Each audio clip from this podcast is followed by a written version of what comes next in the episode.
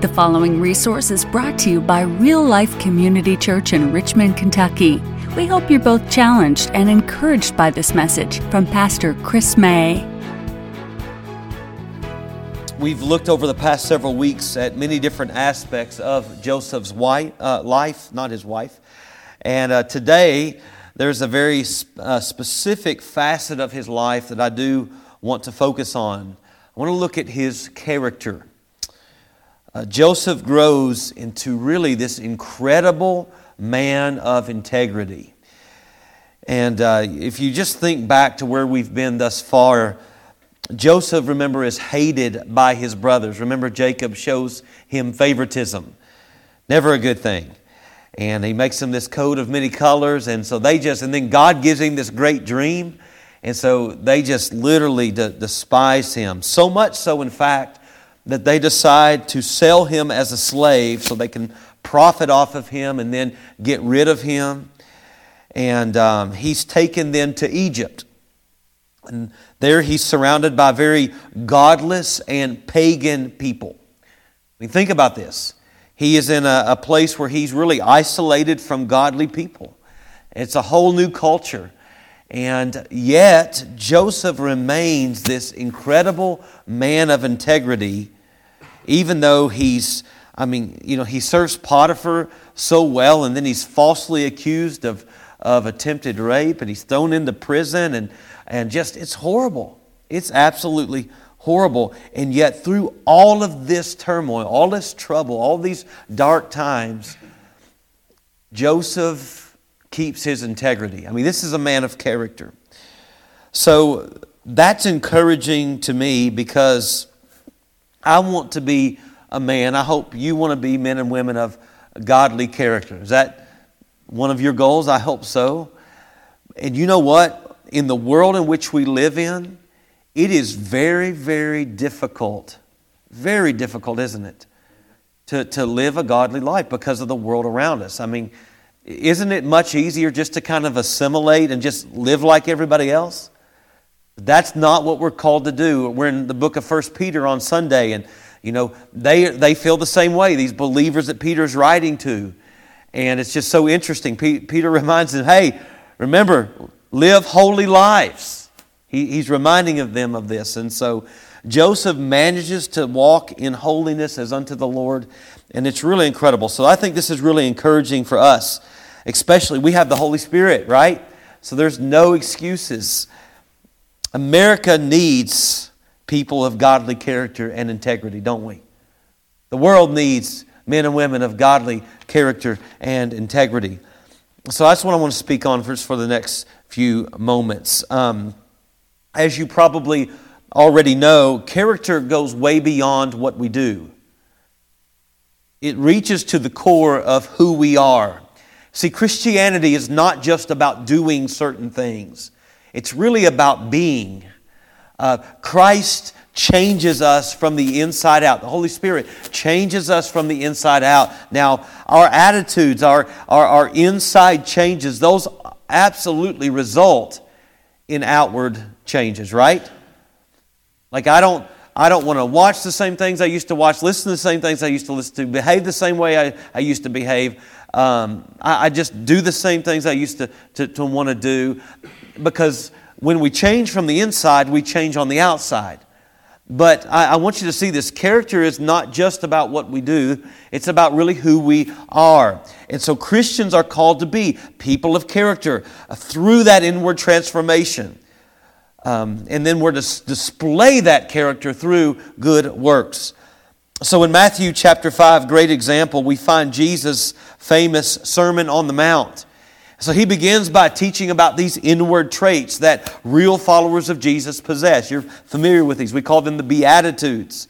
We should be poor in spirit. We should realize our own spiritual hopelessness. We should be people of meekness, right? Blessed are the meek. We should be people who hunger and thirst after righteousness. These are inward qualities. We should be people who are pure of heart.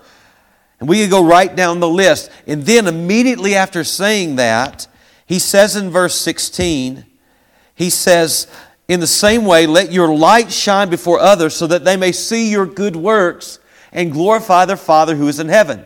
So there's, a, there's in one sense, you know what? We are to, um, we're to change on the inside, but then that inside change should spark outward change where everyone else can see those good works for the glory of God. So godly character is exhibited by good works. Uh, there should not be a disconnect in who we are and what we do. I always laugh about this. If somebody finds out you're a Christian and they're shocked, you may not really be a Christian. Like, oh, you? Really? Um, no, there, there shouldn't be a disconnect. Uh, you, you can't say you're kind hearted and, and be a gossip and a backbiter and treat people like garbage. You're not kind hearted, right? There's a problem on the inside. You can't say you're generous if you act stingy, right? You can't say you hunger and thirst for righteousness if you fill your time watching most of the garbage that's on television. You can't say you hunger and thirst for righteousness. We know what you hunger and thirst for. You, you can't say you're a thoughtful person if you, uh, uh, you know, thinking of others, if you constantly demand your own way. So see, there's no disconnect between the inside, the heart, and what's out of, what's the Bible say? Out of the abundance of the heart, the mouth speaks, right? So what goes in, what is on the inside is going to come out. So, um, our actions, here's what actions do actions are they're a good indicator of our character. They're an indicator. So, and, and here's, let me just add this. They're especially a good indicator when we're under pressure.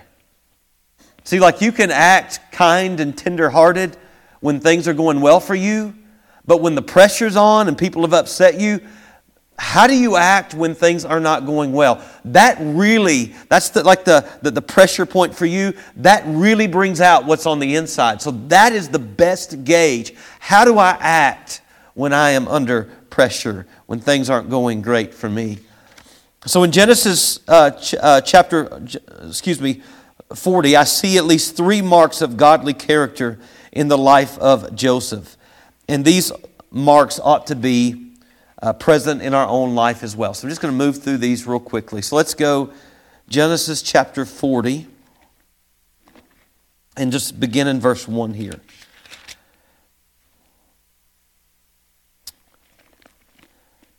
All right, ready for this?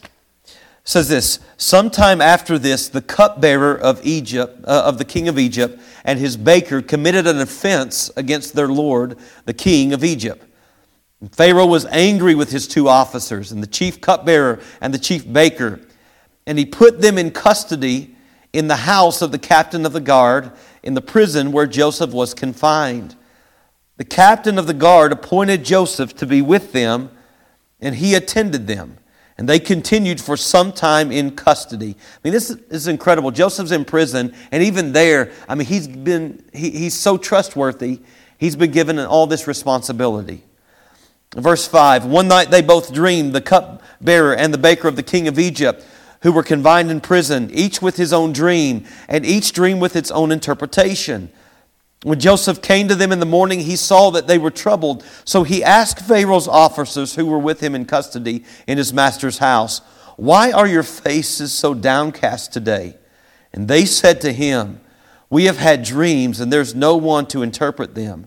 And Joseph said to them, Do not interpretations belong to God? Please tell them to me. So the chief cupbearer told his dream to Joseph and said to him, In my dream there was a vine before me and on the vine there was three branches. As soon as it budded, its blossoms shot forth, and the clusters ripened in the grapes. Pharaoh's cup was in my hand, and I took the grapes and pressed them into Pharaoh's cup, and placed the cup in Pharaoh's hand. Then Joseph said to him, This is its interpretation. The three branches are three days. In three days, Pharaoh will lift up your head and restore you to office, and you shall place Pharaoh's cup in his hand as formerly when you were his cupbearer. Only remember me when it is well with you, and please do me the kindness to mention me to Pharaoh and so get me out of this house. For I was indeed stolen out of the land of the Hebrews, and there also I have done nothing that they should put me into the pit. Verse 16 When the chief baker saw that the interpretation was favorable, he said to Joseph, I also had a dream. There were three cake baskets on my head. This is a crazy dream. Do you guys dream like this? Three cake baskets on my head. And in the up, uppermost basket, there were all sorts of baked food for Pharaoh. But the birds were eating it out of the basket on my head. And Joseph answered and said, This is its interpretation. The three baskets are three days. In three days, Pharaoh will lift up uh, your head from you and hang you on a tree, and the birds will eat the flesh from you. And on the third day, which was Pharaoh's birthday, he made a, a, feast for all his servants and lifted up the head of the chief cupbearer and the head of the chief baker among his servants. He restored the chief cupbearer to his position, and he placed the cup in Pharaoh's hand. And he hanged the chief baker as Joseph had interpreted to them. Yet the chief cupbearer did not remember Joseph, but forgot him. Interesting story, isn't it? Um, let me just give you out of this quickly three marks of Christian character. These are three things that I see in Joseph's life godly character. Number one is tenacity. Joseph, Joseph is tenacious. Do you see this? I mean, most people would just throw in the towel by, now if they've been through what, half of what he'd been through. Look at verse 5 uh, of, of chapter 37, if you want to turn back just a, a few chapters with me. It says, Joseph had a dream, and when he told it to his brothers, they hated him even more. So God gives Joseph this dream, showing him he's going to be a great leader, right? And God has this purpose for his life. He's a 17 year old man, and he's excited about the plans that the Lord has for him. And he quickly becomes a dream chaser. Have you ever chased a dream before? running after what God has for him. Yet over the next several years, I mean, he just he takes one step forward and it seems that he was taking two steps back. Knockdown after knockdown after knockdown, hardship after hardship. Yet he is so convinced that this is God. This is God's dream, not my dream, that he just keeps fighting and moving forward. He never gives up. He never gives in. He keeps going. He keeps running the race. This is tenacity. 2 Timothy 4 7, Paul, looking back upon his life, he's now on death row. He says this I fought the good fight, I finished my course, and I have kept the faith. In other words, I kept running, I kept doing what I was called to do. You know, so many Christians today, I should say, so many people who claim to be Christians are so fickle, aren't they? They're so fickle. One moment they're excited about something the Lord's called them to do, and a week later they've lost the vision. Something happens uh, so trivial, and yet they quit. I see this all the time, not only in ministries, but even in church. People come in and they're, they're happy. Listen, my family's in church. We're excited. We're excited every Sunday. And then in a month, we don't see them again. Just fickle. I, I just uh, text one of our leaders, uh, Carol Bells, who is our, our women's ministry leader. Just uh, on Easter, we had our, you, if you were here second service, you heard this, but we had, between the two services, we had record attendance, 230 people. When I, it, yeah, you can give God glory for that. That's it's an awesome thing. We're excited, and um, and we had this salvation. On, um, first service was incredible. Uh, guy by the name of David Short was gloriously saved, and um, just went home just really ecstatic. After I, I, hope you left Easter morning like that. I mean, I just and, and if you could look back in, at our church three years ago, even uh, I've been here almost five you know, I, I thought, Lord, I must have missed you. I'm looking out here, I'm preaching like this sometimes look like a Sunday morning crowd. Like, I mean, it just, uh, that's a little bit exaggerating just a bit, but um, not much better than that some weeks. And uh, I'd have people leave, and, and the money wasn't good, and, and all these different things. And I just thought, Lord, um, I, maybe I missed you. Maybe I missed you. But the Lord just reminded me of the, of the call. You know, this is what I've called you to. And so on Sunday, I just, after church, I just looked back and I just thought, man, look what the Lord has done. And uh, no one achieves success by themselves. Number one, it's the Lord, it's all the Lord. But I'm grateful here for the team that God has given us. And I'm, Um, I, I, can, I can look around and I can see several people who have been here from the beginning um, with me in, in years before I came here. We probably only have about 10 people here who are from the original church, but I'm grateful for those 10, maybe 15 people that, that we have. And I just text Carol. And Carol has been the women's director since I've been here and way, uh, way before.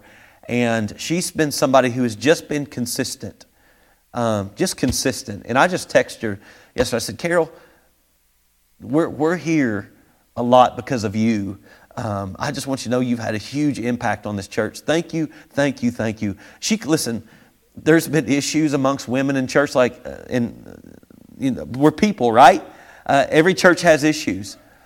But I said you could have left so many times. This is what I was thinking. She could have left so many times, and you just you have stayed. You believe this is where God wants you and you have just fought the good fight. And I just so, and, and, I, I, look around and I see, you know, Randy back there, Steve and Winston's back there, and um, Adam and Rebecca are here. And, you know, some of you have been here for just a long time. And, and so I just love that. That's not a trait that we see. When we do membership classes now, I tell people, listen, you're here long enough, somebody's going to hurt your feelings one week.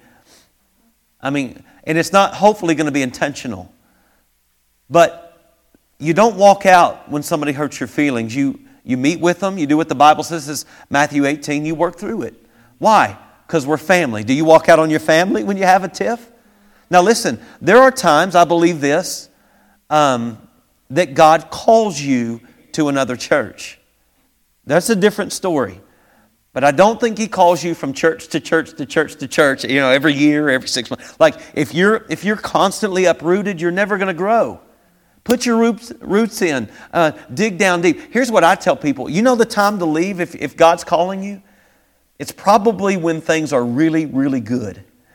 When I was in Greeley, Colorado, as an associate pastor, about three years in, it, things were not well at Greeley First Assembly. And I was miserable. And I had a church in Winchester here call me, wanted me to come be their music pastor. And I was just anything to get out of there anything to get out of there, right? And I came in, I actually candidated um, for this position, and I just had a horrible feeling when I was when I was there. Not nothing against the church. I just thought I, something doesn't feel right. So I stayed, and in the last three years, I was there almost six years in Greeley. The last two years, especially the last year of my ministry there, was probably the most fun I've ever had in my life. And I mean, I matter of fact, my pastor had, had talked to me. He said, Chris, you know, you, you would be a, a great candidate to be the next pastor here. And that was my intention. Like I could see being at that church forever. So when God spoke to my heart and told me to, to leave and come to what was then Faith Assembly, I can promise you it wasn't because, I, I knew it wasn't because things were bad and I just wanted an out. No, my heart was broken to leave Greeley First Assembly. And so here I am today. So I would say that, you know, often if God's calling you to a different ministry or a different, you know, whatever it is, say often it's normally going to be a pretty good season. So, um, and it's not, I'm just talk, not just talking about church here. I'm talking about, I mean, maybe God's called you to start a business. Maybe He's called you, whatever it is. Um, pursue that um, thing that He's called you to pursue and, and fight for it and don't give up. It's going to be hard. Just because God, here's what we see in Joseph's life. Just because Joseph or, has a dream doesn't mean that that dream comes easy. I mean, the dream's from God. That's very clear, right? You agree with that? Is it, does that mean it's automatically easy? No. Listen, I believe God wanted me to marry my, my wife. Has that been an easy road? yes just in case she's listening, all right? Um, no, eh, you know what? Whatever God calls listen, life is tough. Every situation's tough. So, anyways, I found that here. Listen, I was convinced, I am convinced God has called me here. He's called me here, I believe, to pastor for a lot of years. I'm getting ready to go on sabbatical, and I had uh, one of my board members call me. She said, Hey, just to verify, like, you're not looking for another job or anything during this, right? I said, No, I'm not looking for another job. Hope to be here a minimum of 20 years. I gotta think the church needs longevity, not just from the people, but from leadership as well. That's the way we're to grow. So I, I, I, just, I believe God wants me here, but here, here's the thing. It's not near as easy as I thought it was to be. When I came here, listen, I thought, man, This thing's just to bust wide open. It's to be so great. And because I, cause I knew it all right as an associate pastor, I knew it all. Then I go, wait, I know nothing. I found out like my first week here, I know nothing. And so that's where we're at. But we keep pressing forward. All right.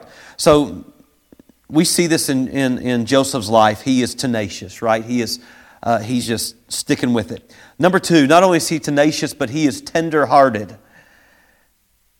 Here's something, this is interesting, I think. Isn't it easy when we are tenacious? We're driven to lose our tenderheartedness. We can be so we, we can be so tenacious, we can be so determined, so goal focused that we'll run over anybody to make happen what needs to be happen. What needs to happen.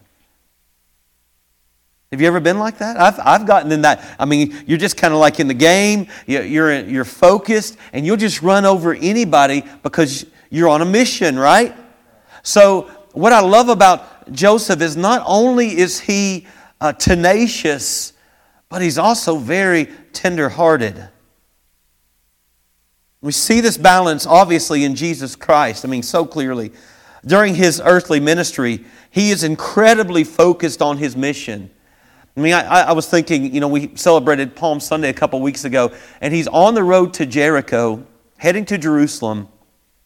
Jericho was a pretty, uh, uh, or he's going from Jericho, excuse me, from Jericho to Jerusalem, and he is, uh, Jer- that city of Jericho there, pretty rough place. A lot of beggars on the road, thieves would hide out there. But Jesus is, is getting ready to head into Jerusalem and for the, the final week of his earthly ministry. He knows what's ahead. He knows he's going to be crucified soon. He's got all this on his mind. And yet, remember the, the man, the blind man by the name of Bartimaeus? He's sitting on that road and he's crying out to Jesus. He's a blind beggar. He has nothing to his name. And he's begging for alms of, of, the, of the, the travelers. And all the people around him are telling him, be quiet. Leave Jesus alone. He's, he's too busy. He's, he's on a mission. And Jesus is on a mission, a pretty important mission to save the world, right? And yet, I love the thought that Jesus just stops. He just stops. You think of the story, um, the, the woman with the issue of blood, remember that? The, uh, throngs of people gathered around Jesus. She touches the hem of his garment, she's healed. And he stops and, and, and he talks, converses with her. Well, in the meantime, Remember the man by the name of Jairus? His daughter um, is dying. I mean, he just takes time here. Multitudes are pressing Jesus, and he takes time to go with Jairus. I mean, he just, he's a tender hearted Savior. Yet, I could say Christ is pretty tenacious, right? He stuck with the plan of God all the way to the cross. And so, this is what we see in Joseph. He's been through a lot at this point. It would be easy here for him to play the victim card, to be mad at the world, to be indifferent towards others, to have a bitter and a hardened heart. And yet we find him while imprisoned, mind you, showing concern towards others, helping them interpret these dreams. The cupbearer, the chief baker, they, they hold very prominent positions with the king. They're essentially responsible for what he eats. The threat of assassination attempts by poisoning the food or wine, very common then. So these men have to be above reproach. The Bible doesn't tell us what the offense is against the men, but the king is angry with, with them, and presumably he got sick after a meal. We don't know uh, why, what happened exactly, but it's bad enough for them to be put in prison and for one of them to lose their life. And while in prison, each of these men have this dream, and Joseph just takes time. I mean, he sits down with them. Think of if you've been all through all that Joseph has been through, are you going to take time and sit down with another prisoner? Are you just going to say, man, leave me alone? Just leave me alone. Think about it. But Joseph is so tender hearted. He shows concerns for others. Think of this. Remember Potiphar's wife who hits on him? I mean, she hit on him right? He's probably not been with anybody. He's not been with anybody, right? He's, I mean, he, he left at 17. It's been a long time now. And, uh, you know, he's got feelings, right? He's got urges. And hey, he didn't go looking for this, it came to him. And after all he's been through, he could have this attitude, what so many, it's called entitlement, so popular today, right? This attitude of entitlement. Well, after all I've been through, I deserve, I deserve, I deserve. But no, he keeps his integrity. He says, No, no, you're his wife. How could I do this to Potiphar? How could I do this to God? And he just keeps his integrity and he, he cares so much, I mean, about Potiphar, who is his master. So not only is he tenacious, but he is very tenderhearted. This is how we're supposed to be. Let me read you a scripture out of Colossians chapter 3.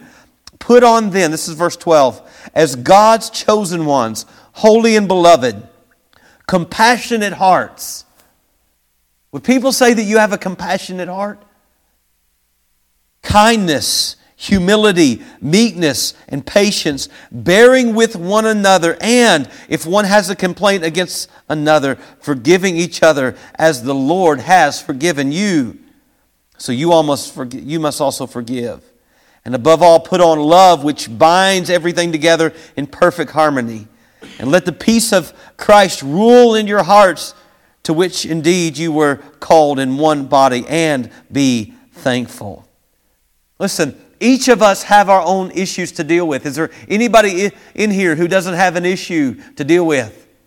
And we've all got issues, but while dealing with those issues, we have to still be willing to be compassionate towards other people. If we're going to reach this city, we must be tenderhearted towards other people. It's not just about being tenacious towards a vision. Oh, God's given us a vision. If we have, we can chase the vision all we want. If we don't care about people, we're not going to grow. We're not going to reach people. We're not going to help people. We're not going to point people to Christ. Oh, we need the vision. See, we need that tenacity and we need tenderheartedness. One more thing I'll mention here, one more trait that Joseph exemplifies, and that is truthfulness. Truthfulness. He's got the tenacity, he's got tenderheartedness, and he's got truthfulness. He never compromises his integrity to help him move forward in what God has for him. He never, ever, ever compromises his integrity. Now, think about this. The baker and the cupbearer both have dreams that are given to them by God. But unspiritual people cannot un- understand spiritual things. So they have no clue why they dreamed this. Joseph knows because he's close to the Lord. So he tells this cupbearer, he listens to the dream, and Joseph says, I've got great news for you. Your dream means that in three days, Pharaoh is essentially going to restore you. You'll once again hold this prominent position. This is great news. This means that trust has been restored to the cupbearer. Joseph gives him an honest interpretation when it's good news. But now, what about the chief baker? Not so good. Again, Joseph listens to the dream, compassionate. He relies on God for the interpretation. And the baker, after hearing this interpretation uh, for the cupbearer, was eager to hear about the meaning of his dream. Like, hey, tell me what, what's good for me. And here's what he says This is not so pleasant for you.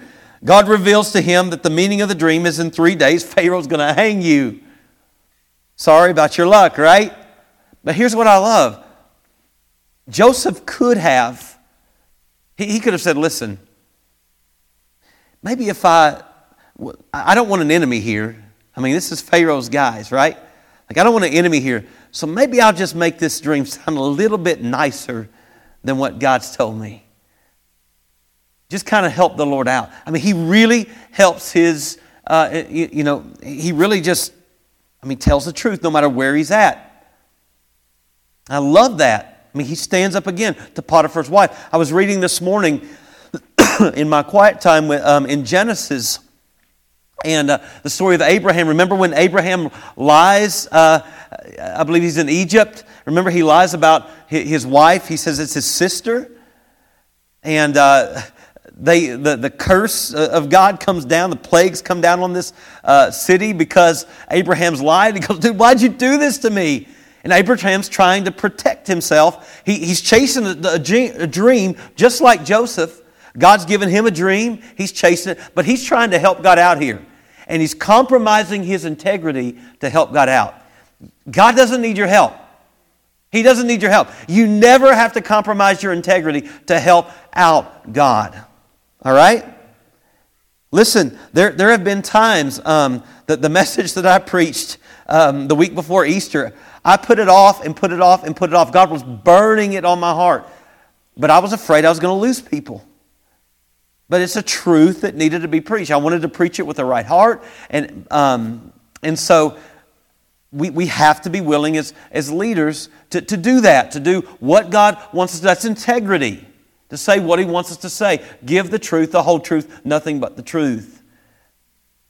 So, this is what we see in Joseph, um, and, and, I just love it. Uh, I, I, believe this that um, we owe the world the truth. We owe the world the truth. Think about this um, Jesus was hated for telling the truth. Oh, he was tenacious, he was tenderhearted. He was also very truthful. I mean, the religious people hated, hated him. Why?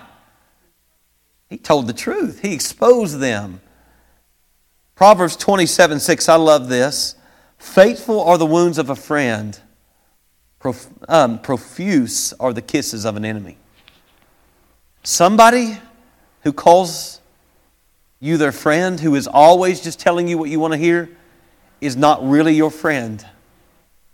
Faithful are the wounds of a friend, but profuse are the kisses of an enemy. That means if I'm really your friend, I'm going to wound you every once in a while, and you're going to wound me every once in a while. Why? Not because we're trying to hurt each other, no, because the truth hurts. You ever been hurt by a good friend before because they told you exactly what you need to hear? Or spouse? See, we need to be church godly people, people of godly character. So, how do we do this? Um, how do we become people of godly character? I think it's very simple. I think we yield to Christ. If what we put in is what comes out, I think we need to put in the right stuff. I want to say this very clear. I'm not trying to be a legalist, okay? I'm really not. I don't, I just, let me just say it like this. There's a lot of garbage on TV and radio today. I mean, some of the stuff I just blows my mind that I, that's on television. What you put in, and I'm not just talking about horrible, horrible shows. I'm, talk, I'm talking about even some stuff like what you let your kids watch. My, my kids used to want to watch Disney and Nickelodeon, like the Teen Nick, and then they were like being real smart aleck. And I'm like, where are they getting this from? And you watch these shows, and this has turned into humor. The kids are smart aleck, the parents are idiots, and, and that's what they're made out to be. And so you just, I'm just saying, you better be careful. I'm not going to tell you, don't watch this, don't watch. I'm just saying, you better be careful what you put in. And you better put in the right stuff. Like, if you're never reading the Word of God, your insides are never going to change. I, I think the, the, you know, if, if your church attendance is spotty, you're not under the preached Word of God, if you're, if you're not a regular attender, you're, good, you're probably not going to demonstrate this kind of character. I think we grow the more we put in, the more we, we um, feed that spiritual self. You know, what Jesus say, again, going back to the Beatitudes Blessed are those who hunger and thirst for righteousness. It means I, I hunger for things that are going to make me more righteous. Now, I'm righteous positionally by Christ, my position in Him. But that means I hunger for the Word of God more than I hunger for Netflix. Okay? Because I'm, I'm hungry. I'm hungry to grow spiritually. I want to pray. I want to commune with God. These are things that help us. So, just yielding ourselves to Jesus Christ through prayer, through the reading of the Word, through serving, all these different things that we're called to do. Paul said it like this in Galatians 2:20, I've been crucified with Christ. In other words, I don't just go to church on Sundays and do my own thing through the week. No. The old me is dead. I, I'm totally Christ. That's what it means to be a Christian. I belong to him. He says, It's no longer I who live, but Christ who lives in me. Thank you for listening. If you'd like to know more about how you can have a relationship with Jesus Christ, or if you have questions about our church, you can email us at info at myrealchurch.org. Real Life Community Church is located at 335 Glendon Avenue in Richmond, Kentucky. We invite you to join us for worship Sunday at 10:45 a.m. or Wednesday at 7 p.m. Visit us online at myrealchurch.org.